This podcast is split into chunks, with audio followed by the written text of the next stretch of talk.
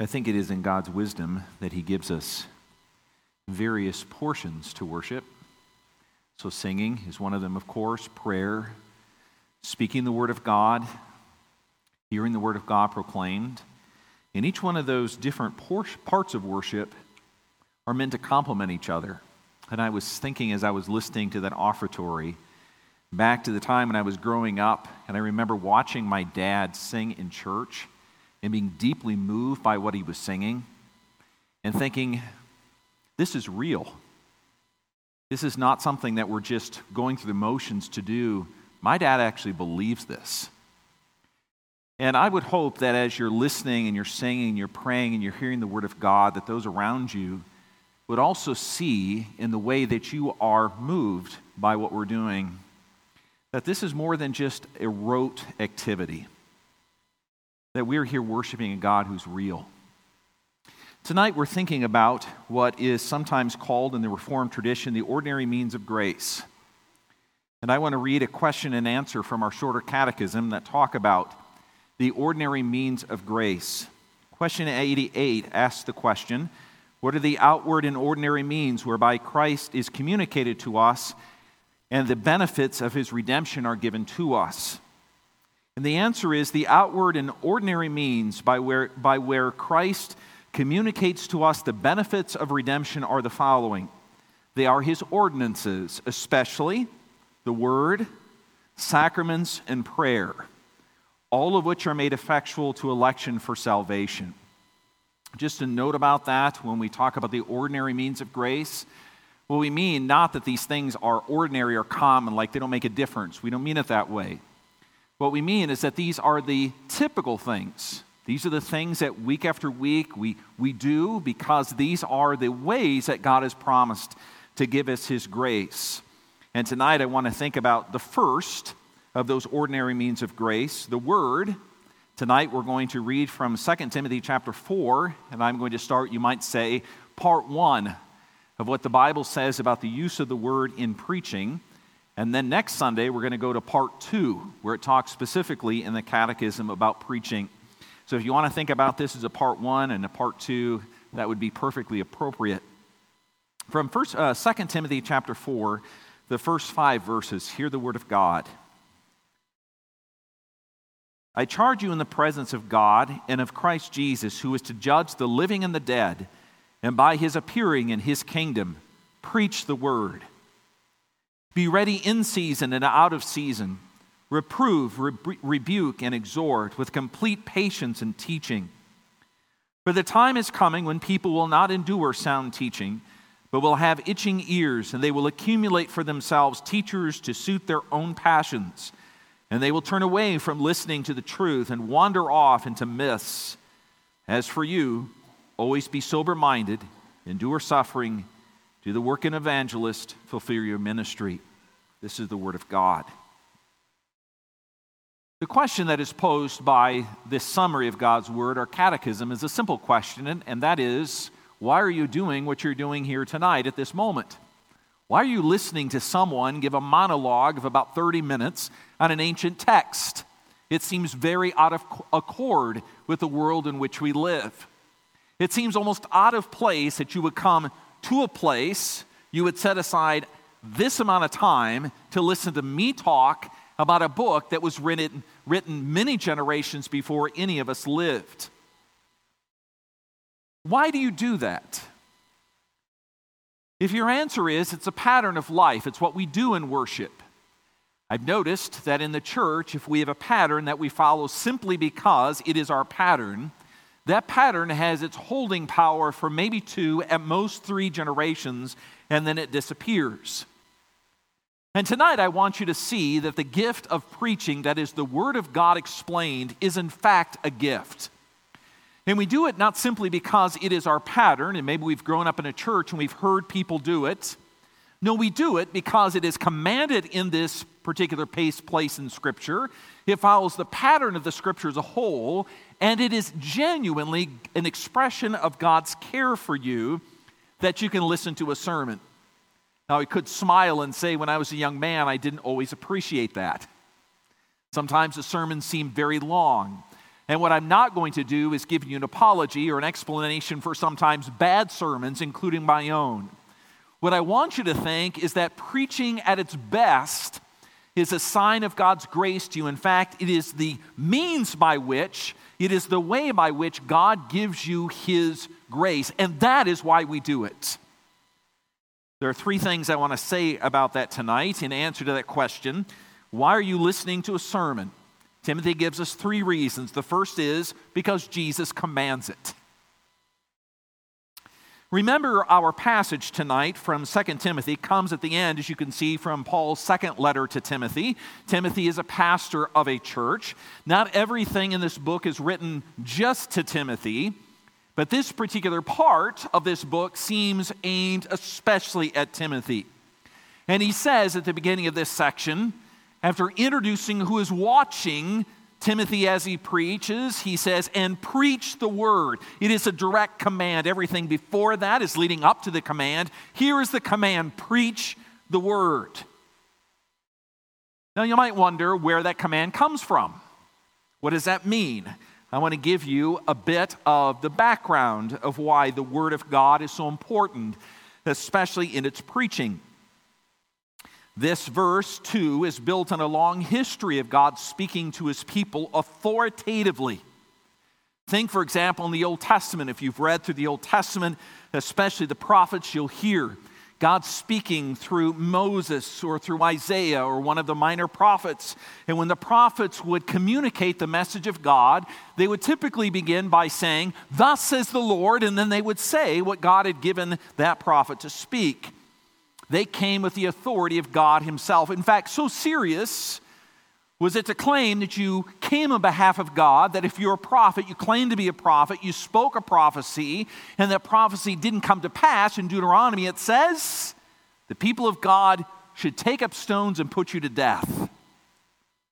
It's that serious to claim to come in the name of the Lord and not to faithfully speak His word. When you turn to the New Testament, and the New Testament Gospels, we read that Jesus came with the authority speaking the word of God. In fact, the religious leaders were surprised. They said, Jesus speaks not as our rabbis, our teachers, he speaks with a different kind of authority. And Jesus himself said, if you hear me, if you hear my if you hear me, you're listening to my Father. I'm speaking only what he gives to me. Jesus himself claimed to speak authoritatively on behalf of God. Jesus was obviously more than a prophet, but he was certainly a prophet as well. He was the fullest or truest prophet the world has ever known.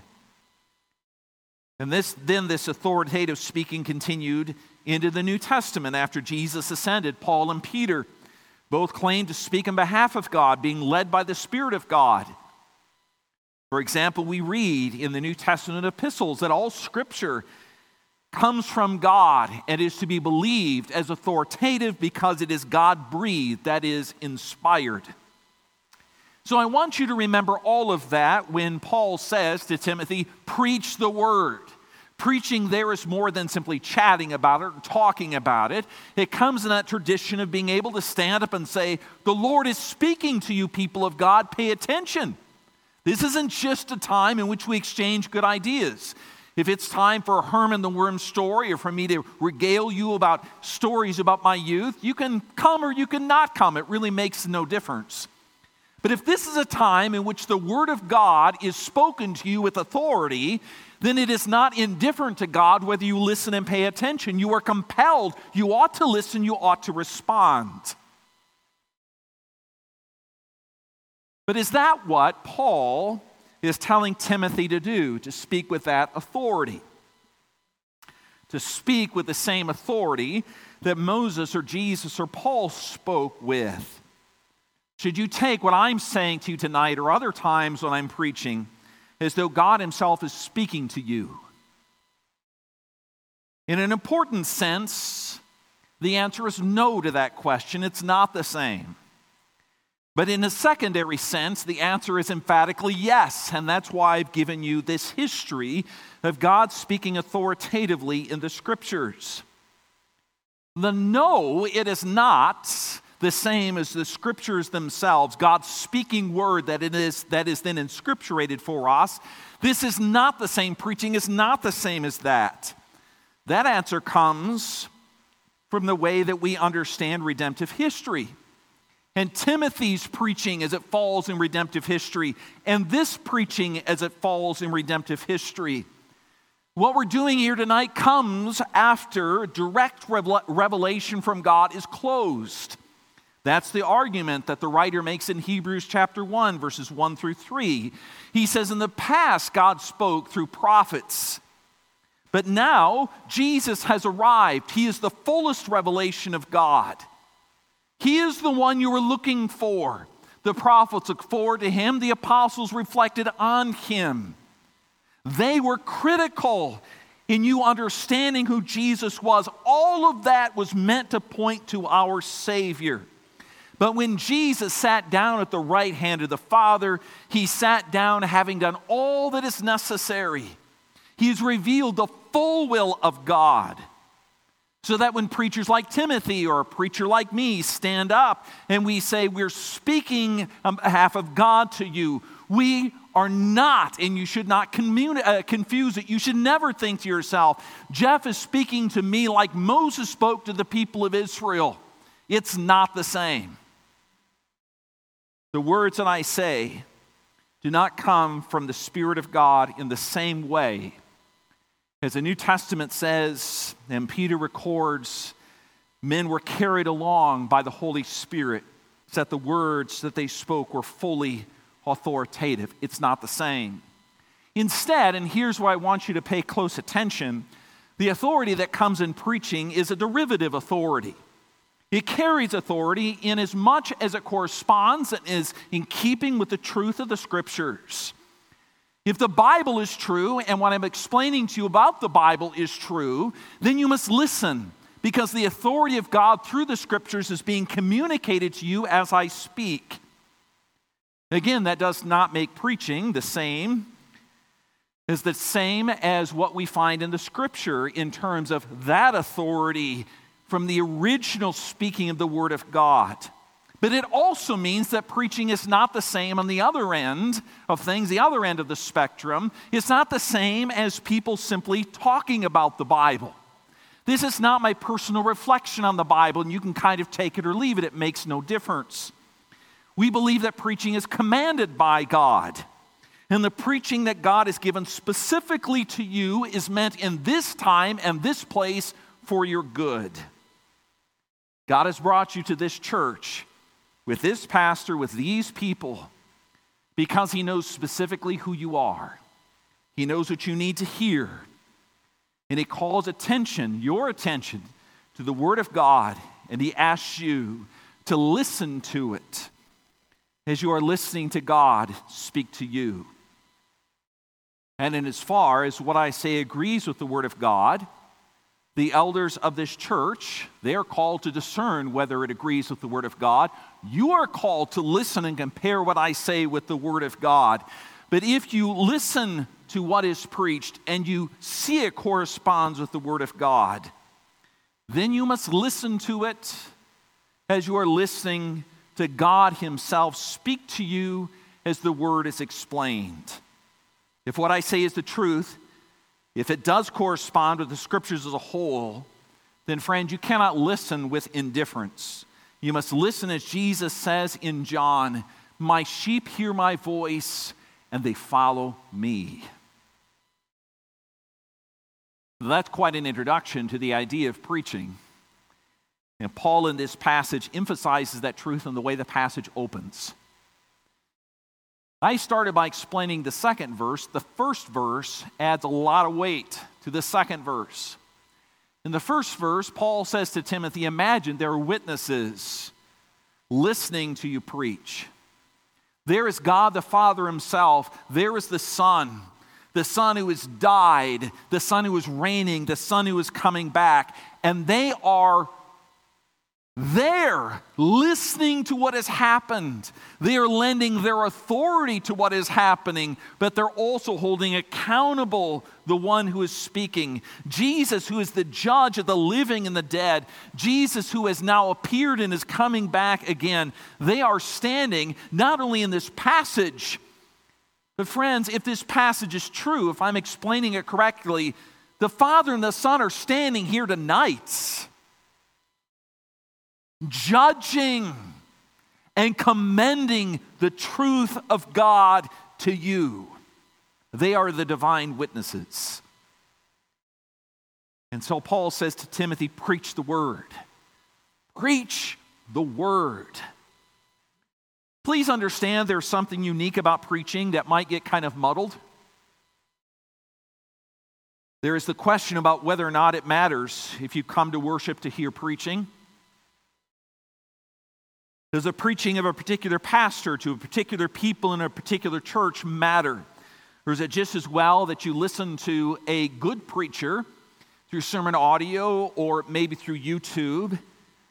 You can do so sitting at home by yourself at a time that's most convenient for you. Maybe you're not a morning person and our services are in the morning, or maybe you're not an evening person. You're like, I can't come in the morning or evening. I think two o'clock in the afternoon is my best time. I'm just going to spend that time listening to the best pastor. I'm going to be richly fulfilled. Perhaps I can explain this difficulty in this way. Before I stood up to preach this sermon, I went to look at a record of various sermons that have been preached on this passage. There's one by John Piper, who's a very good preacher. Let me commend him to you. He preaches in Minneapolis. I'm pretty sure that if you were to listen to John Piper's sermon on 2 Timothy chapter 4, it's going to be better in many ways than what I'm preaching to you tonight.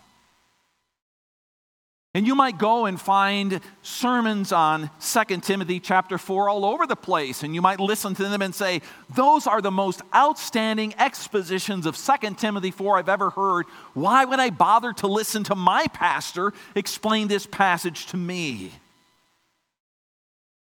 Again, so why would you come? To repeat the question that I asked at the beginning, why would you come here and listen to this? Rather than doing your own searching on the internet and finding a better sermon, technically speaking, to listen to while you're sitting at home on your own couch, all comfy? The answer is found in the uniqueness of preaching. You've come to this place to hear preaching because this is key. Listen to this preaching is never intended to be detached from the people who are listening. It is meant to take an infallible truth, the scriptures that do not change, and it is meant to connect that infallible truth with immanent people. That's you. My job is not simply to give you a technical explanation of this passage. My job is to take an explanation of this passage and to know you well enough to be able to speak this word to you in a way that a pastor 2,000 miles away would struggle to do so. There's no church like you. Just like you look at your children, you say, This one's different from that one. None of them are the same. Churches are the same way. It would be foolish for you to just go and pick the best parent possible to enter into your home and to parent your children. You would say that makes no sense. The best parent possible doesn't know my children. The best preacher ever doesn't know you. In the same way that the pastor of this church is called to know you in order to minister to the, the Word of God to you in the most effective way.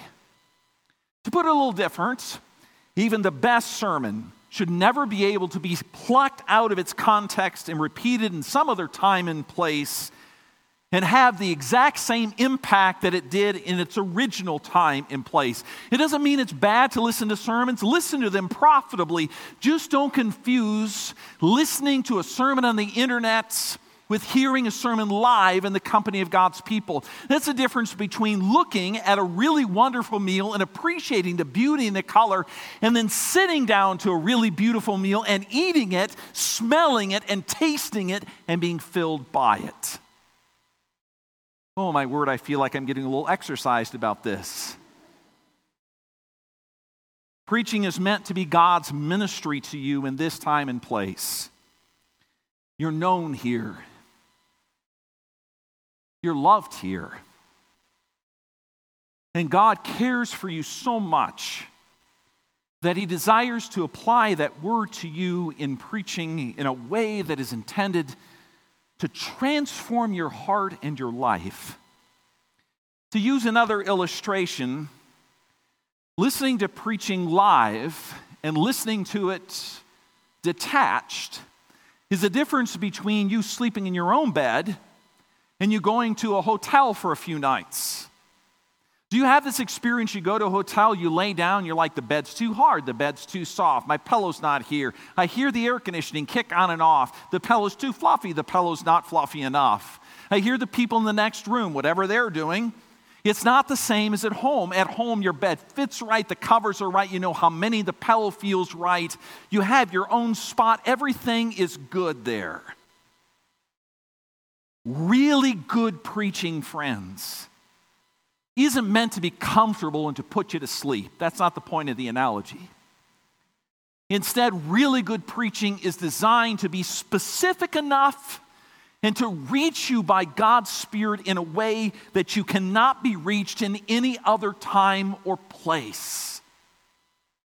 I know that's hard to understand, but I emphasize that to you is the very thing necessary in order for God to communicate His grace to you in a way that you really need. It's part of the reason you should be a member of a local church and you should be there faithfully. You should attend. You should hear. You need preaching that fits you and what is known about you, your time, your circumstance. You need that preaching as part of the overall life of a congregation. You might be surprised to learn that when I'm preparing a sermon, probably half that time is spent studying the passage, the other half is spent praying for you. Where you are in life, the difficulties you're facing, the joys, the struggles. And as much as I know you, my prayer is that God would use what happens in this sacred space as a connection between the transcendent in an immanent and the immanent in a way that is truly transformative. So, why are we here listening to preaching? Because Jesus commands it. And it's not a bare command, it's not a do it just because I said so. It is a command that oozes with the grace of Jesus Christ intended for you. That's reason number one. Now, for our younger members here, I remember an older lady telling me in my second call, she said, Pastor, your sermons are very good, just very long. You really test the patience of the younger members of our congregation, and I fear she may have included herself in that. So the second two points are going to be much shorter. It's not only that Christ commands it, that also means that the pastor should prioritize it. You find that again if I read on. Continuing in verse 2 preach the word, be ready in season and out of season, reprove, rebuke, exhort with complete patience, and teaching. Why do I say that it's necessary for the pastor to prioritize preaching? I say it for two reasons. There's a first reason and a second reason. The first is that Paul says Timothy must persist in his preaching. Look at the end of verse 2. He says, in season, not of season. That's another way of saying when it's easy to do and when it's difficult. It is something that I must discipline myself to do. And I take this to heart, even though you might be surprised to learn it's not an easy thing to do. I read that. I read not long ago that for the average person, about 5% of your time is spent self directed. Most of your time is a response to the circumstances that exist in your life. I said, has nothing ever truer been spoken of the life of a pastor? Two weeks out from now, my calendar looks very, very open. I know by the time those two weeks arrive, it will be jam packed. Which means Friday and Saturday, on which I do most of my sermon preparation, if everything was as it should be for two to three weeks in advance, I must hold on to those days and clear off my schedule in a way that I must fight to do. Occasionally, I will take appointments on a Friday or a Saturday, but if you write and say, hey, I'd love just to get together on a Friday or Saturday, let's talk about whatever, you know what my most likely response is going to be? No. it's not because I intend to be offensive, it's because I could go my whole week through and never work on my sermons for a moment and be 110% busy. It is for that reason that Paul says, be ready in season and out of season. He's saying that to Paul, uh, to Timothy's circumstances. He's also saying that to Timothy's heart. If I can be even a little bit more personal for you, I find it to be a continual struggle to set aside that time. To set aside enough time to know the passage well enough to serve in a way that stands in between that transcendent word and an immanent people. That takes a lot of reflection. I tell my wife, You will know when I'm struggling because my creativity in preaching disappears. And I don't mean creativity in expositing the Word of God, I mean the creativity in seeking to connect you to that Word in a way that is transformative. To make it very specific, if I get to Saturday afternoon and I'm still mulling over the passage, I will come here on Sunday morning and feel as though I have nothing to offer you but drivel. And you might be surprised to learn that's not a good feeling. But there's a second and a deeper reason why a pastor must prioritize preaching. And these are the reasons that follow in verse 2. It is what preaching does. Paul says, reprove, rebuke, and exhort the people of God. Preaching is God's way of giving you what you need to be conformed to the image of Christ. He knows what you need, and He calls the preacher to provide what you need in order to know Jesus Christ. It's not the only thing, but it is a critical thing. To be clear, it doesn't mean that the preacher gets to belittle or harm those who listen. Instead, it means that I ought to come, with, come to you with complete patience and the fullness of teaching. That is to say, it has to be done with the same spirit that Christ came to people when he was on this earth. Sometimes it's direct. The things I am to speak about directly are the things where there is false religious behavior, sort of the Pharisee things. But to those of us with a tender conscience, to those who are struggling in sin, those who see the weight of the world, those who are fearful and lonely, to those who struggle in all manner of ways, to come to you with the Spirit of Christ is to come with tenderness and compassion and love, not seeking to hurt or to tear down, but to build up, to restore, to show you the grace that comes in our Savior. As Jesus comes with patience, desiring you to know the fullness of the scriptures, I am to come in the same way. And for these two reasons, Paul says Timothy must prioritize his preaching, which takes me to the third thing. It's the longest part of this passage, but I'm going to spend the least amount of time on it. The last three verses mostly are spent with Paul saying to Timothy, There's going to come a time where people don't want to listen to preaching. In fact, they're going to set up their own teachers. They're going to be led away into myths. They're going to have all kinds of other things they would rather pay attention to. I'm not sure that marks a period of time as much as a disposition or a bent of the human heart.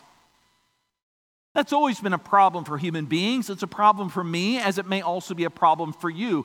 It's a lot easier to listen to people who tell you what you want to hear than listen to someone who might challenge you deeply. The question is what conforms you to Christ? Paul says to Timothy, there's coming a time when people won't like to hear what the pastor tells them. It is entirely possible the reason they don't like it is because the preaching is bad. That is a possibility. Paul is not giving Timothy coverage for bad preaching. What he is saying is that if Timothy's preaching is true, if it conforms to the Word of God, Timothy should not grow weary. Instead, he should think to himself, this is exactly what God's people need in the time in which they live. And it is my prayer that's what you hear when you hear me preach. Not me trying to say the same things you've always believed in a way that makes you feel comfortable. Some of those things are good to hear, and you ought to be comforted in them. But if the preaching you hear never challenges you to walk after Christ, to cling to Him, to walk in His ways, something's wrong with preaching. This is not meant to be a time where you're simply put at ease. You zone out and hope it sounds the same as last time. This is a time, if it is true what preaching is, that God is coming to you and challenging you to know Jesus Christ, to find comfort in Him alone, and to follow after Him in a way that is conformed to who Jesus is. Let me ask you a series of questions. What does God want for His people? What he wants for you is to hear about the world and your place in it as it actually is. He wants you to know who Jesus is and why he alone is able to save you. Where else are you going to hear that God alone made this world? This world is his, it belongs to no other. No one can lay claim to the world that he has made. You belong to no one but to Jesus. You are his. No matter what anyone else might tell you, your identity, first of all, is in Jesus Christ as you believe in Him. Where else are you going to hear that you are made for His good and that you are made for His glory? Where are you going to hear that God made you part of this world and He delights in you as His creation? Who's going to tell you that? In a world that might belittle you and tell you you're really not worth very much until, until you self actualize, the scriptures come to you and say that if you know your Creator, you can be full and content in what God has given you. It is not what you do for yourself, but what God has already done. Who's going to tell you what's wrong with the world? You look all around you, and there's all kinds of solutions that are given. It is not that the problem is you aren't trying hard enough, or that you haven't, as I said, self actualized. You haven't found your true self. That's not the problem. The problem isn't that you simply haven't learned enough yet or that you're short of resources. That's not the problem. Where are you going to hear that the problem is actually rebellion against your Creator? The problem is that bad. It is a problem that is worse than you could ever imagine if the Bible didn't tell you. Where are you going to hear that?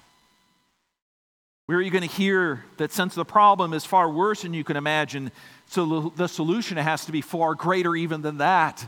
Where are you going to hear about a God who loves you not because you've cleaned yourself up and shown up at the right time, but He simply loves you because He is kind and gracious to you? Where are you going to hear that? Where are you going to hear that your relationship to Jesus Christ is uneven by design? It's not that you bring things to Him and He exchanges good things to you, but that Jesus has saved you not because of who you are, but because of His love and His alone. And if that is true, He will also persist with you even at your deepest, darkest moments. Where are you going to hear that? Where are you going to hear that you can actually find peace in this life? Even when you're dying with cancer, your job, is coming to an end and your children are struggling to make it in the world, how in the world will you find that peace? The Bible says you will find that in the gospel of Jesus Christ.